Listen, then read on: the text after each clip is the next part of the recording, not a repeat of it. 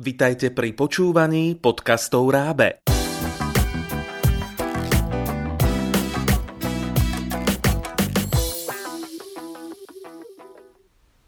Vítame vás pri počúvaní nového podcastu. Tentokrát na tému finančnej gramotnosti. Tento podcast uvedie novú tému, ktorej sme sa doteraz nevenovali. Ale práve preto, že ju považujeme za dôležitú pre mladých ľudí, žiakov a študentov, rozhodli sme sa, že v spolupráci s odborníčkou doktorkou Monikou Reiterovou, PhD, pripravíme krátky seriál podcastov o finančnom vzdelávaní. Zaujíma vás táto téma? Počúvajte nás aj ďalej.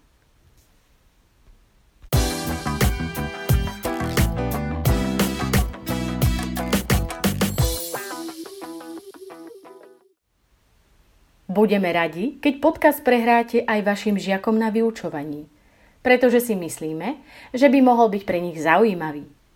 A o čom bude? Ukazuje sa, že finančné vzdelávanie je pre obyvateľov Slovenska veľmi potrebné.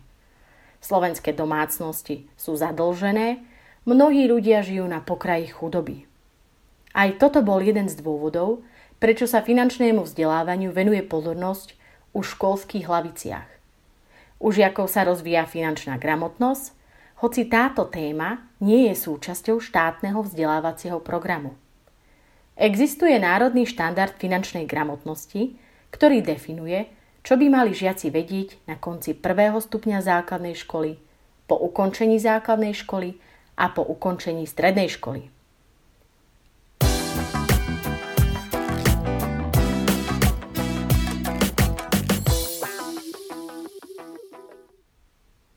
Tejto súvislosti nám nedá nespomenúť niekoľko mýtov. Mýtus číslo 1. Viacerí z nás majú milnú predstavu o tom, čo finančné vzdelávanie zahrňa. Väčšina si predstavuje, že sa točí okolo peňazí, narábaním a hospodárením s nimi. To je však veľmi zúžený pohľad. Mýtus číslo 2 V rámci školy si mnohí riaditeľia myslia, že finančné vzdelávanie je domenou matematiky. Omyl. Finančnú gramotnosť môžeme rozvíjať vo všetkých vyučovacích predmetoch. Hm, ale čo s tým? Počúvajte a dozviete sa viac.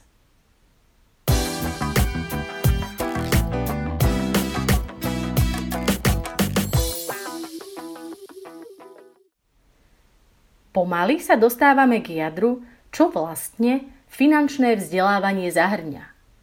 Okrem klasických tém, ktoré súvisia s hospodárením, sporením, úvermi, poistením, teda aj s peniazmi, sú v ňom aj témy týkajúce sa spotrebiteľskej výchovy, výchovy k protikorupčnému správaniu alebo výchovy k podnikavosti.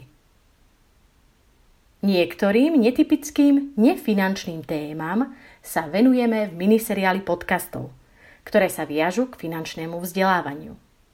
Podcasty sú okrem žiakov a učiteľov určené aj širokej verejnosti. Prvou témou sú sociálne siete. Pozorne počúvajte.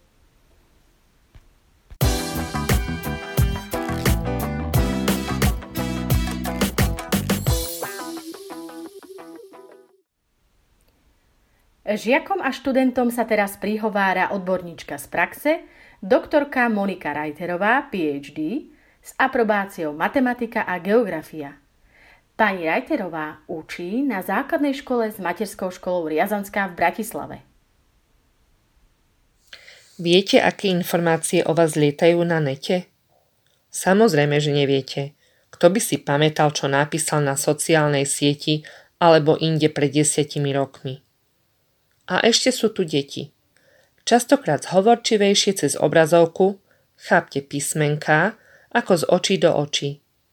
V týchto dňoch trávia pri počítači o mnoho viac času ako kedykoľvek predtým. Preto by sme mali s nimi komunikovať aj o nástrahách a možných problémoch vyplývajúcich z, ne- z nerozvážneho zverejňovania informácií na internete.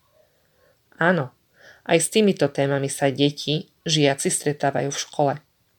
Ale poďme k jadru. Zameriame sa na sociálne siete, ale aj mailovú komunikáciu ako takú.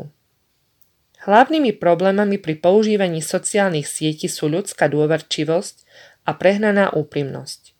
Jasne, internet slúži aj na nadvezovanie nových kontaktov, ale vždy si treba dávať pozor na osoby, ktoré až tak dobre nepoznáme a na to, čo o sebe zverejníme. Tiež patríš k ľuďom, ktorí na sociálnych sieťach informujú o každej minúte svojho života. Existuje skupina užívateľov, ktorí o sebe bez váhania prezradia všetko. Kde boli, kde sú, ak by mali kryštáľovú guľu, tak aj kde budú o pár rokov, čo robia, kedy prídu, vrátia sa, s kým prídu a podobne. Navyše svoje príspevky, statusy a veľakrát aj citlivé informácie zdieľajú úplne verejne medzi všetkými užívateľmi sociálnej siete. A možný výsledok? Zneužitie osobných údajov, krádež fotografií, niekedy aj intimných a ich šírenie na nie príliš lichotivých portáloch, či vybielaný byt po návrate z dovolenky. Veď ste zlodejom dali voľnú ruku. Doslova ste naservírovali presné informácie, kedy nebudete doma a že náhradný kľúč je pod rohoškou. Čo ak by niekto z priateľov chceli spoliať kvety? Podobnou témou je zverejňovanie fotografií detí. Áno, deti sú krásne, milé, zlaté, chceme sa nimi pochváliť. Neuvedomujeme si však, že to, čo raz dáme na internet, to tam už ostane. Zverejňovaním fotografií svojich detí bude mať dieťa de facto vytvorený profil na sociálnej sieti, pričom keď vyrastie, nebude ho mať pod kontrolou. Rodičovi sa zároveň môže ťažko vysvetľovať dieťaťu v puberte, prečo zverejňoval jeho nahé fotky vo vaničke, keď bol maličký. Veľkým problémom je, že existujú aj ľudia, ktorí takýto obsah vyslovene vyhľadávajú, ale o tom teraz nechcem hovoriť. Takže rodičia by mali mať na pamäti, že dieťa tiež vyrastá do tohto sveta a v istom bode bude chcieť mať kontrolu nad vlastným súkromím a právom vlastniť svoju tvár. Ďalšou skupinou užívateľov sú tí, ktorí so všetkým súhlasia, bez toho, aby vlastne vedeli s čím. Neprečítajú si podmienky používania, napríklad sociálnej siete, alebo základné informácie o aplikáciách, kde sa spravidla píše, k akým osobným údajom umožňujú prístup a ako s nimi môže druhá strana narábať. A možný výsledok? Možnosť, že sa citlivé údaje a fotografie dostanú do nesprávnych rúk, že bude zneužitý profil, zavírený počítač alebo nainštalovaný kiloger, vďaka ktorému bude mať niekto bohaté Vianoce alebo super dovolenku na váš účet. Takže pred stlačením možnosti súhlasím si radšej poriadne prečítajte, s čím súhlasíte. A zda najhorší a najnebezpečnejší jav, ktorý je v prostredí internetu rozšírený, je syndrom rovnakých hesiel. Či to je heslo do mailovej schránky, na sociálnu sieť alebo bankového účtu, všade rovnaké. Kto by si pamätal milión 200 hesiel? Najlepšie je mať jedno a to všade. Áno, ak chcete uľahčiť prácu rôznym podvodníkom. Vtedy áno. V súvislosti s heslami je nebezpečný tzv. phishing, čiže podvodný spôsob, ako vylákať z užívateľov ich prístupy do rôznych účtov. Napríklad prostredníctvom správy na sociálnej sieti alebo e-mailom ste vyzvaní, aby ste aktualizovali svoje údaje, meno, heslo a podobne. Takáto správa často pôsobí na prvý pohľad ako skutočná, a teda odoslaná reálnou inštitúciou, napríklad bankou. Ide však o pomerne amatérske stvárnenie, nekorešponduje odosielateľ, je zobrazená zvláštna adresa a správa vykazuje ďalšie prvky, ktoré by mali vzbudiť nedôveru. Mne nedávno chodili mailové správy akože od slovenskej pošty. V nich ma vyzývali, aby som uhradila poštovné alebo clo, inak mi nebude zásielka doručená. Zo začiatku boli podozrivé najmä dve skutočnosti – Adresa odosielateľa mala zvláštny formát A suma, ktorú som mala uhradiť, musím povedať, že nešlo o nejaké vysoké sumy, bola už v neexistujúcej mene, a to v slovenských korunách. Pravdepodobne ich na túto skutočnosť niekto upozornil, pretože následné správy už uvádzali sumy v eurách. Zapamätajte si, že žiadna inštitúcia, či ide o banku, alebo sociálnu sieť, alebo nejakú inú inštitúciu, nikdy nepožaduje prístupové hesla k užívateľským kontám. Na záver by som chcela zdôrazniť, aby ste sa ako užívateľ internetu a sociálnych sietí nedali nachytať nekalými praktikami, ktorých cieľom je vymámiť od vás osobné alebo bankové údaje. Nemusíte byť pritom skúseným IT používateľom. Stačí byť pozorný a mať kritické myslenie. A čudujte sa svetu.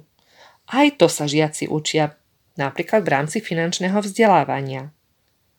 Tam sa rozvíja finančná gramotnosť a k tomu vydavateľstvo Rábe vytvorilo dva pracovné zošity. Jeden pre prvý stupeň základnej školy a druhý pre žiakov druhého stupňa základnej školy.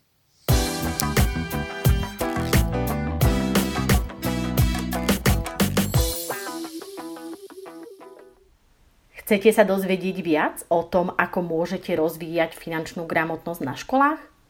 V tom prípade žiakom odporúčame pracovné zošity pre prvý a druhý stupeň základnej školy.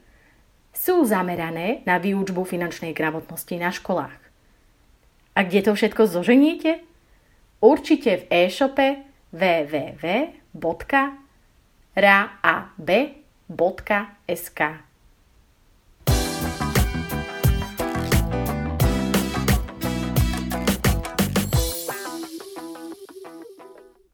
Pripravilo pre vás Rábe, partner pre vzdelávanie na Slovensku.